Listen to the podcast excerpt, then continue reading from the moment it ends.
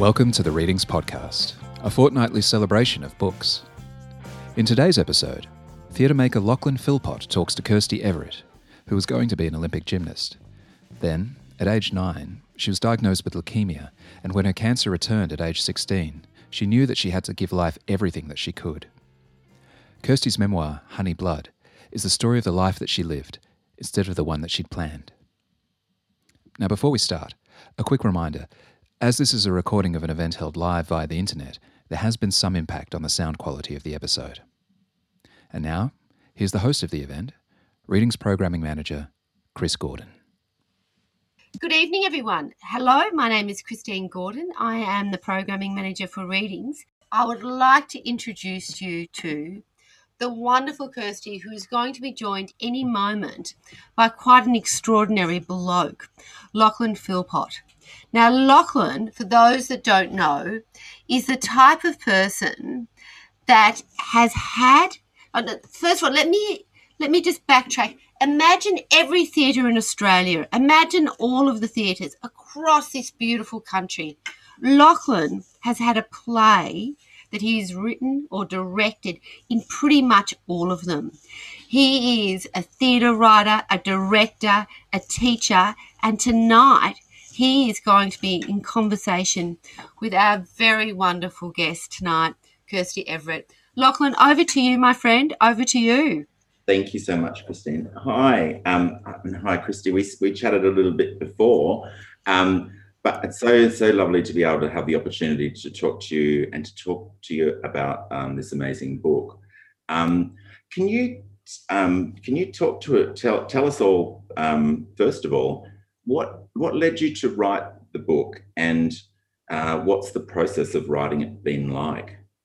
So, uh, the very first time that I thought about writing the book, I was 17 years old and I was dying of cancer. It was the second time that I'd had cancer. And at the time, I thought, I should probably write some stories just for my friends, my family, because I think I'm not going to be here for much longer. Um, and then obviously I'm still here. Um, and I got on with life. Um, and then as I got older, there were a lot of things that happened. Um, my childhood was quite unconventional. And a lot of those memories kind of they they seem to keep hovering around me.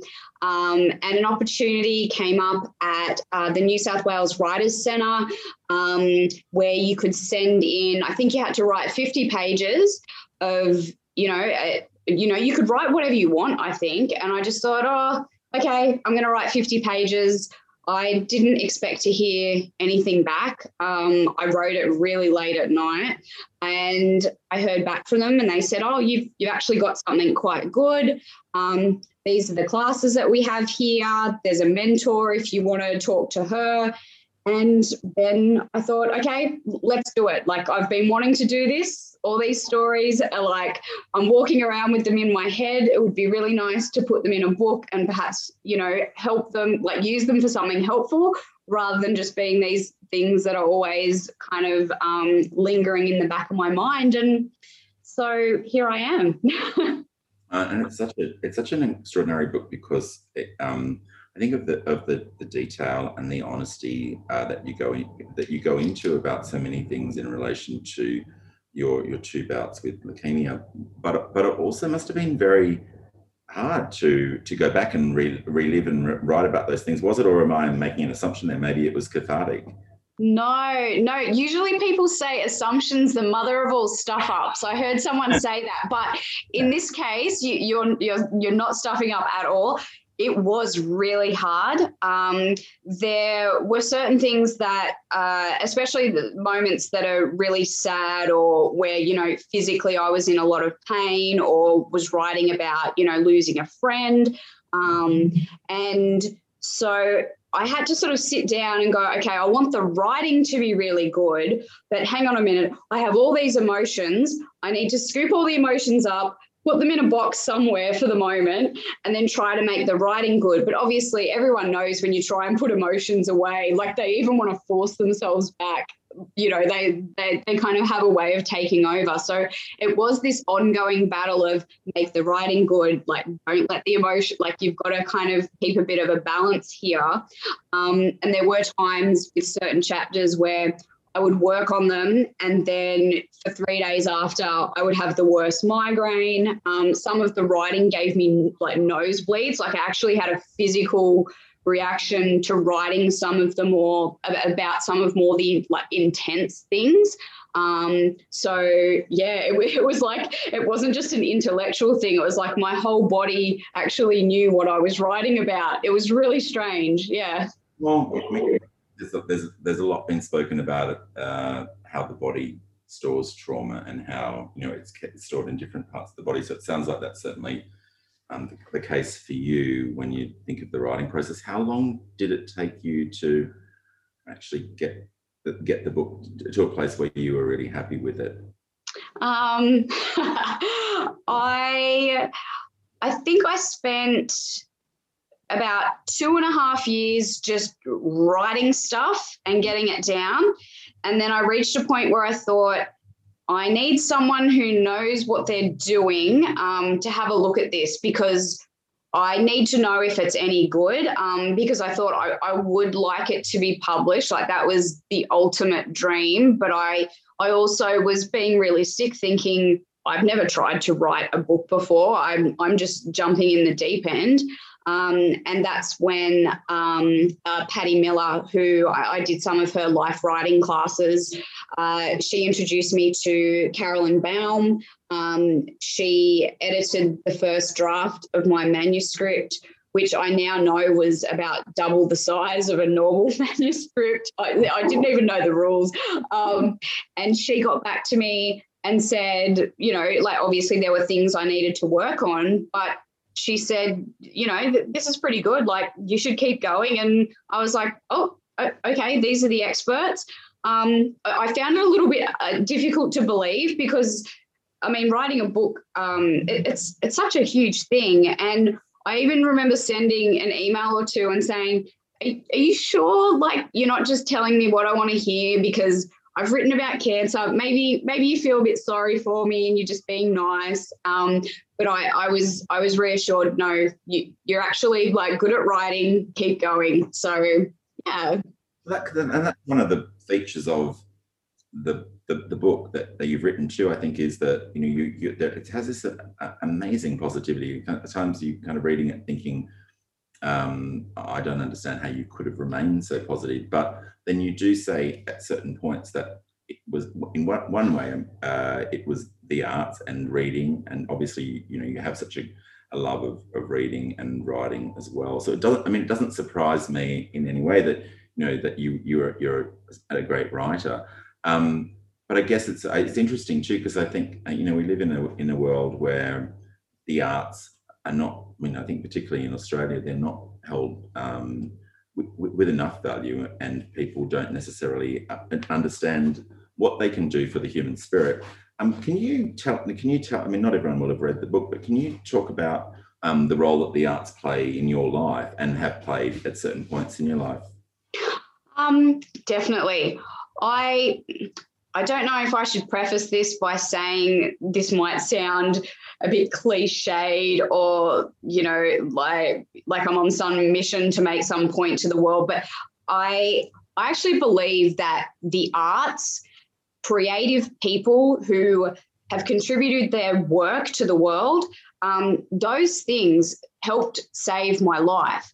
I mean, when you have to spend hours and hours, days, weeks, months in hospital, um, it's things like, you know, uh, musicians, you know, listening to music, uh, reading books, um, going to plays, um, you know, uh, performing in plays, even if it's just amateur theatre, um, you know, uh, looking at books that have artwork. If you can't get to an art gallery, there's we got plenty of books with art in them.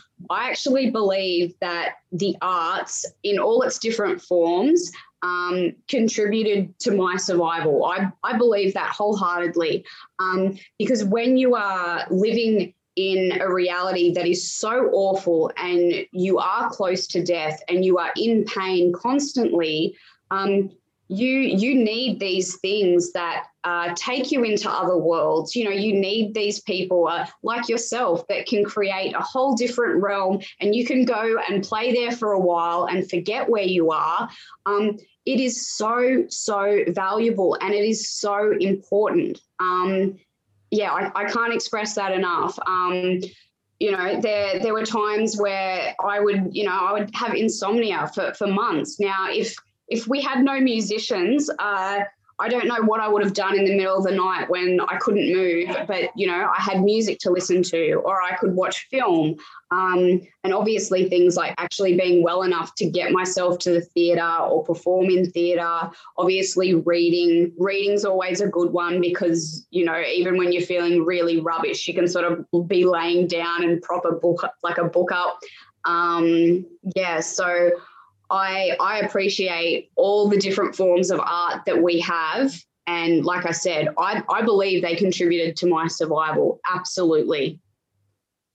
And I found it interesting today. I, I, it's been a fair bit of stuff in the media about um, the sense of um, people having gone back during COVID and the, and the idea of stolen time that's been stolen from people with their careers or whatever it might have been. But I think in the, in the in the context of stolen time, I mean, I guess, how did, how did you not um, become bitter or angry about um, leukemia popping up at times in your life when it could have gone in such a different direction and you seem to have been able to, to turned this round into such a positive, a positive uh, thing, but it must have taken a lot of work. Uh, it did. And I mean, sometimes, you know, that old expression, like fake it till you make it. Sometimes there would be days where, where I was faking it. I, I would be making jokes and laughing because, you know, I was around my friends and, you know, they would be helping hold me up. And so I'd be sort of wanting to, you know, be positive and happy around them. But on the inside, my body was absolutely killing. Um, and um, yeah, so it was hard to do, but I think both times that I was treated, I mean, the first time I was nine, the second time I was 16, uh, there was there was something in me that just switched on to like I don't know. I have to. There, I don't know what to call it. Um, it was like this sort of warrior. Like you have to, you have to fight. You have to do this.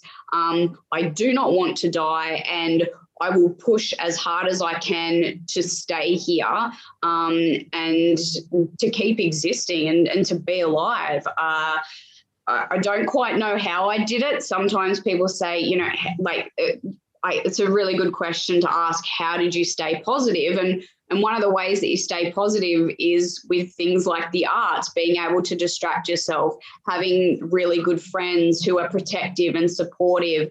Um, you know, all those things, um, they are the things that help you stay positive. And it's, um, I mean, on the, I think there's there's so many questions that I, I want to ask you off, off that, but um, one one of them is certainly about. I found it really confronting uh, as a reader of the book, um, the way that, as much as you say that you had uh, a great and supportive group of friends, and clearly your family was very supportive, but the response uh, from other kids in school, um, I found I found it the, the level of the level of bullying and uh, some of the things that you um, you know you bring our attention to in, in the way that you were treated by the kids really what's devastating and, and, and horrible. But it's also surprising I mean what do you think makes kids do that?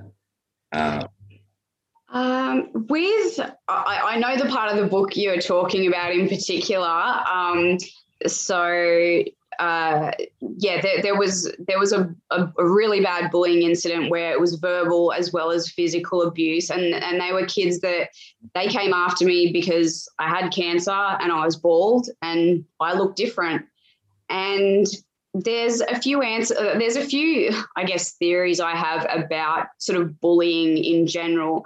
The first is is that um, people people are afraid of things that they don't understand and people are most certainly afraid.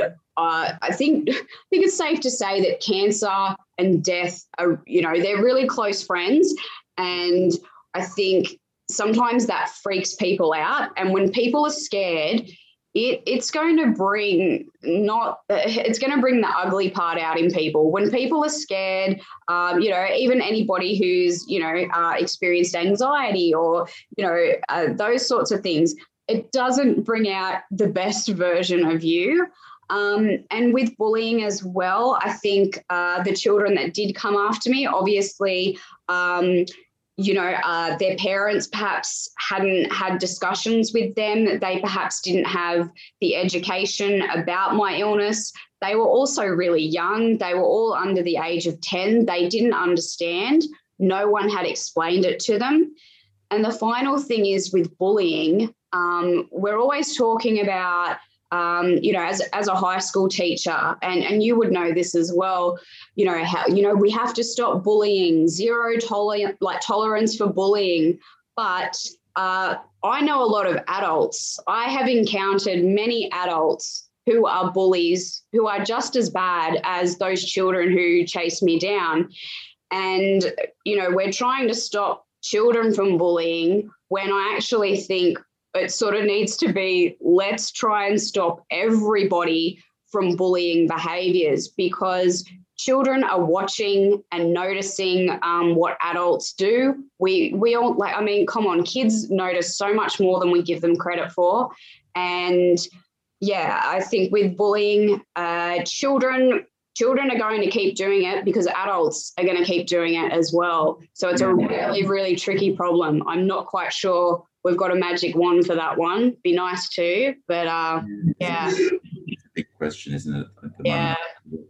I don't think anyone is born learning uh, and knowing how to be discriminatory or to be, you know, being to be racist or to be a bully. Um, you you said it um, at the beginning of our chat um, that you hoped that the book would help.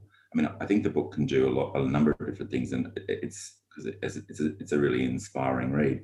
But I guess I'm curious to know what your what you what you really hope uh, this book might be able to do because when you look about and we chatted earlier on today, there's not a lot of books that tackle this uh, difficult subject area. There's not a lot of books that go into uh, the detail that you have gone into, which can be um, quite.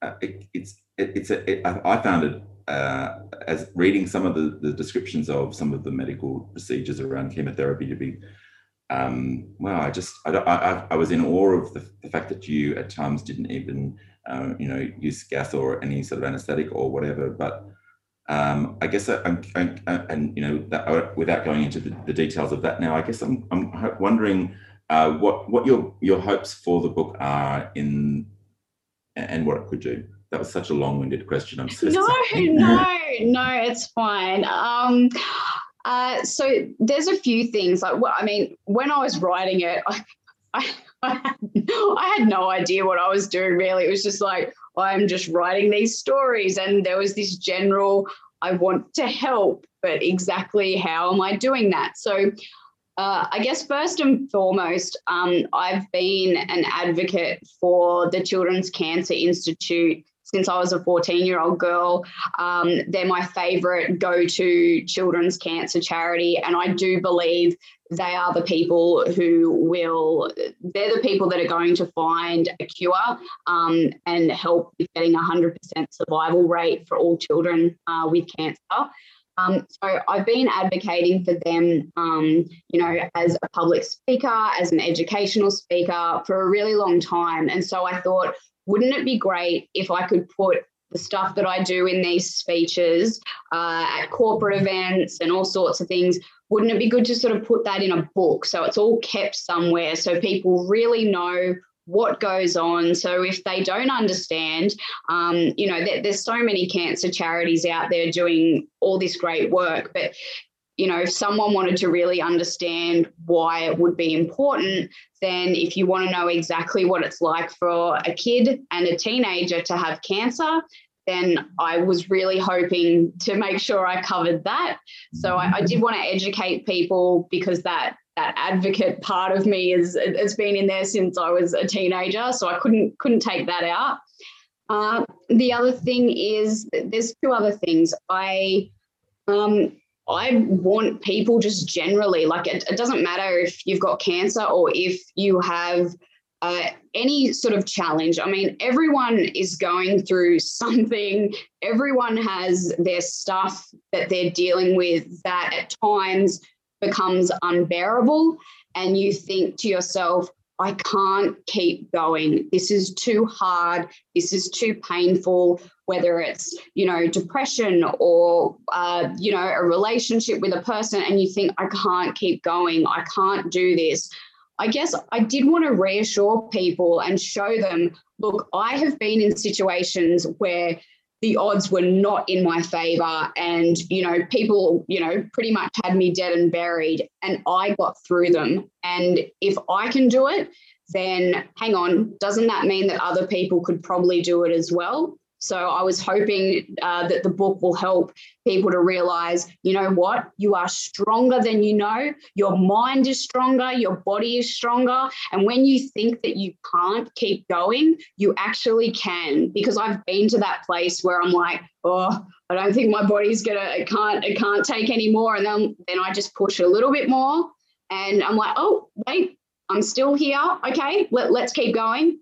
Um, finally, um, if I was to have one main theme that I would like people to walk away with after reading the book, is I'd maybe just on a general sense, like people to think about empathy, um, to think about, you know, how much empathy do you have? What's your level of empathy when you interact with other people in, you know, whether it's close family, close friends, total strangers you know uh, how often in your day do you think about the way that you're impacting on other people? Um, because other people can can be really really cruel and and I, I do show some of that in the book but sometimes you know if we just take a moment and think about perhaps you know maybe not thinking about ourselves so much and go hang on a minute all right, what imprint am I leaving on this person after I've had this interaction, whether it's with, you know, the person at the Coles checkout or whether it's with, you know, a friend or family member, whoever it is, um, you know, maybe just check that empathy level and ask yourself, are you okay with that? Do you think you're factoring in someone else's feelings and situations and being as sensitive to those as you can be? That was a really long answer. I mean, it's it's it's interesting because I think during the the during the, the, various isolations that people have experienced here, we have become more acutely aware of the importance of interactions and how even the smallest interaction can affect somebody, particularly if they don't, you know, if they're not uh, necessarily having a huge amount of interactions or less interactions than they may have before.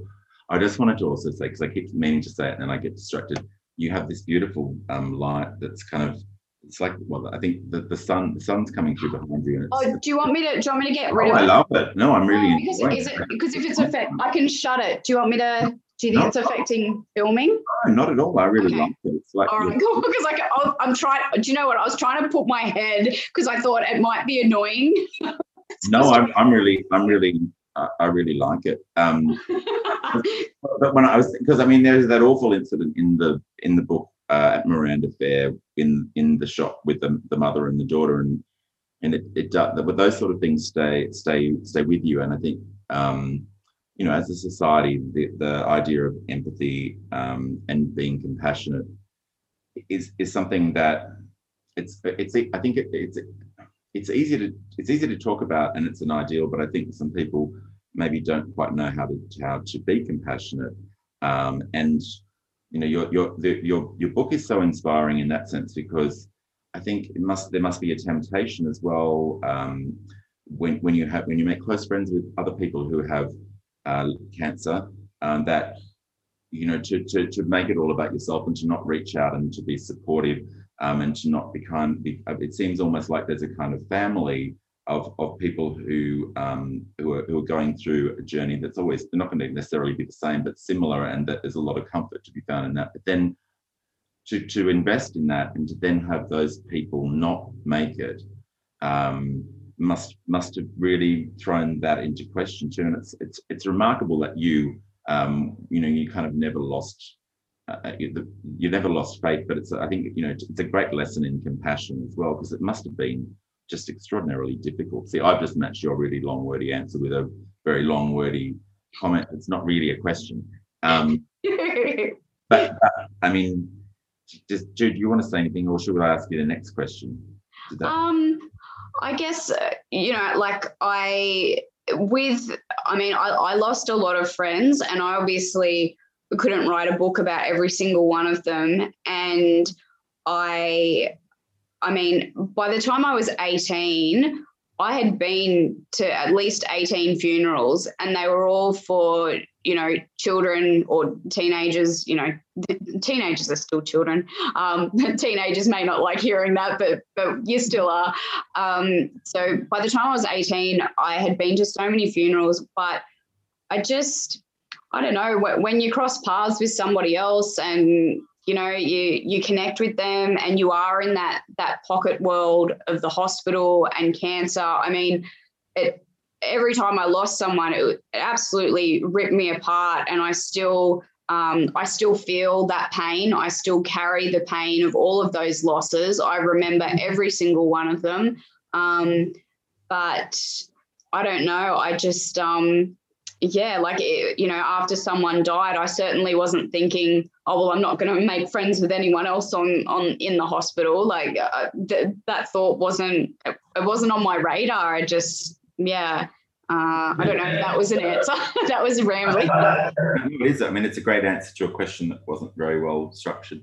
I like us both critiquing our, ourselves as we're doing it. Oh, I mean, it's it's it's interesting too because I was I was I mean, hearing you talk and ha- having read your your work as well, I think you would be a, fantastic teacher. And I, and I, know you're not teaching at the moment because you've been writing and doing lots of other stuff. But um, as you said too, I think it's something that if it's in your blood, you you kind of you do enjoy, uh, and, and I know that you do. Like you, there's something that's that's really rewarding about teaching as well. But the accounts of um, teachers generally in the book, and and I, I think to to a degree, um, a lot of the um, the health workers in the book are, are there's there, there's varying degrees to which they're either very competent and and very compassionate or uh, they're, they're not so so much. And I'm, I'm kind of curious in that particularly now that you've actually worked in education as well do you think um, you know how how how, how have things improved um, do you think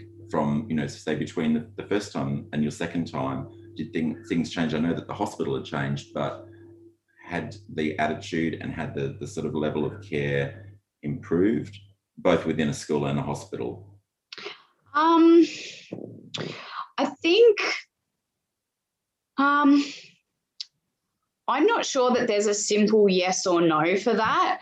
I think eh, it's like a lot of things. Sometimes it, it would come down to the individual person that you were interacting with. So yeah so in the book there are people and and they were they were such gems. Like there was uh, there was a nurse there was this male nurse called scott who was he was just a total champion loved his job um, all the kids on the ward loved him um, and you know it, he was just one of those people that you know he yeah, he, he was, you know, I think there's some people in this world, they're, they're, they're so wonderful. You think this person's got to be half angel, half alien or something because they're just too good to be true. But um, in terms of, did I notice like a big change with sort of school, um, uh, with with teachers and things like that? Look, I I had teachers that were fantastic. I actually had some teachers personally drop off schoolwork to my house because I kept asking for it. I had, you know, English and drama teachers that, you know, they if they came across a book or a play and they thought, oh, Kirsty might like reading that, that they would drop it off or, you know, give it to a friend to to pass along to me. So and, and that happened both times that I was sick, which which I think is brilliant. I think that's so cool uh, that there were there's teachers out there who are like that.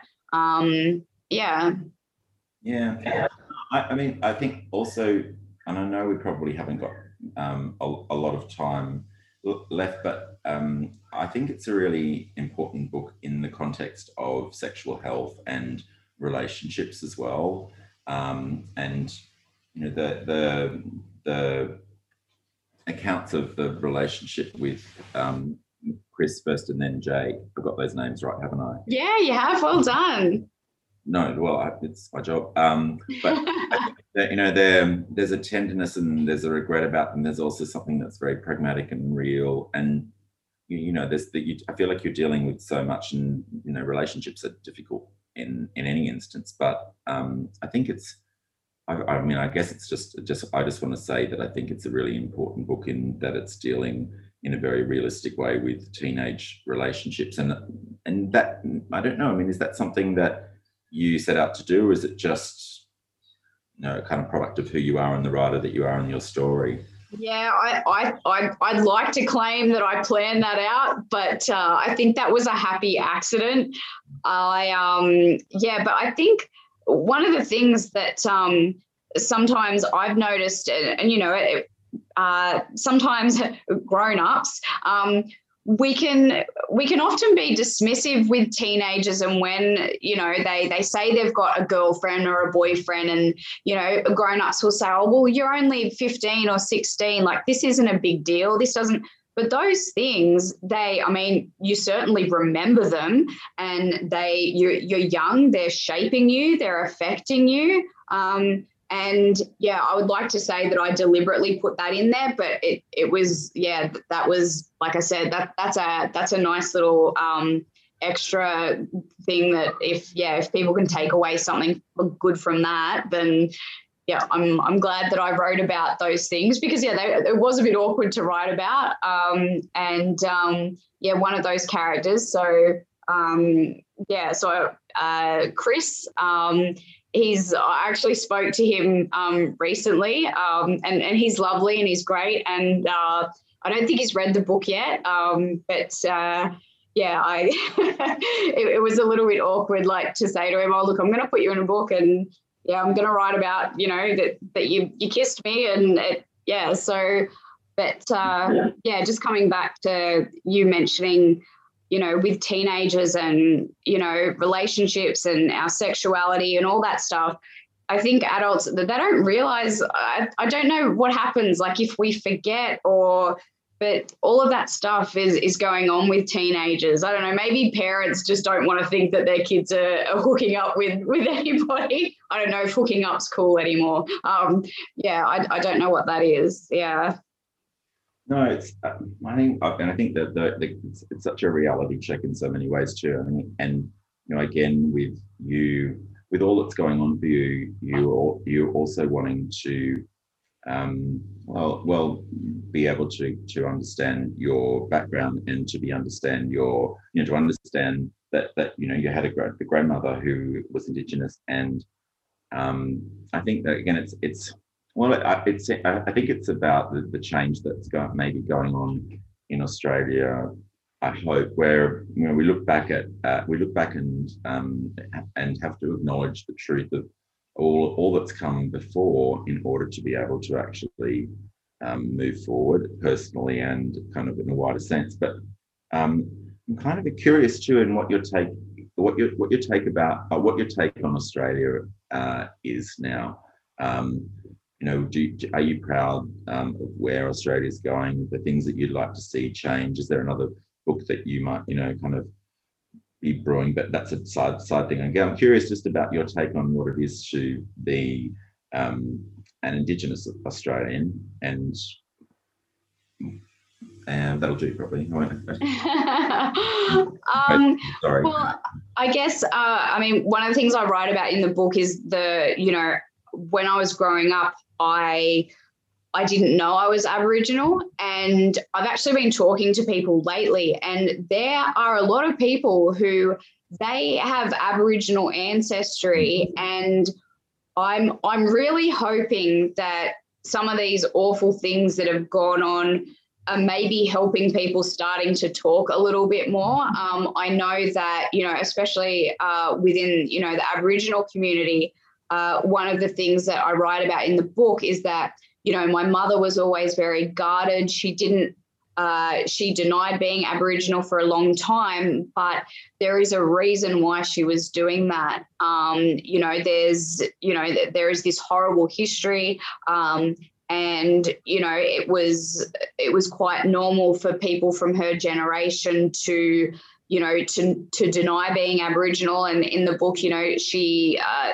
my mum used to say that we were italian and that was that's a common a common lie that um, i think uh, sally morgan in her book my place um, her mother and grandmother i think were telling the same lie about um, their ancestry. So I, yeah, I hope that if anything, people are starting to talk about, yeah, their ancestry and who they are and where they're from, because it, it does, you know, the more I sort of learned about my background, it was, it was like kind of, um, you, I feel like people need to know where they come from, who they are, what they're connected to. And often when you find that piece of the puzzle, you, you almost go, oh, like I knew it. Like I, I kind of like there was something in me that kind of felt like there was this thing. And now that I know it, isn't this great? Um, and I can learn about it and I can talk to other people about it.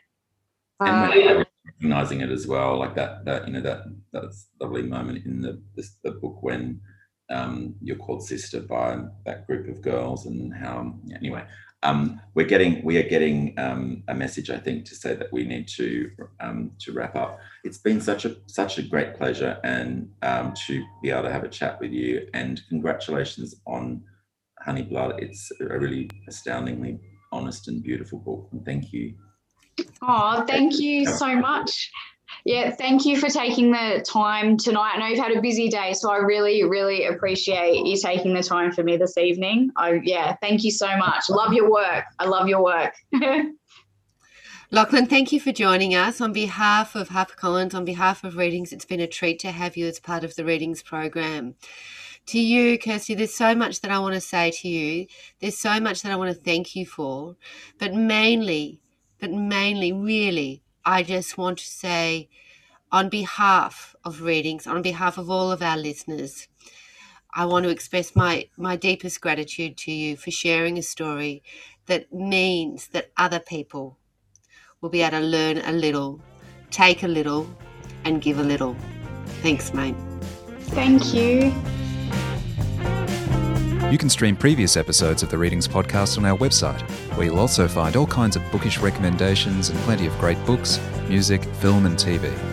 While there, you can sign up to our e news or to receive the free monthly print newsletter, The Readings Monthly. Production and music for this podcast was provided by Tom Hoskins. All of our podcasts are recorded and produced on the lands of the Kulin Nation. We respectfully acknowledge the traditional owners of this land and that sovereignty was never ceded.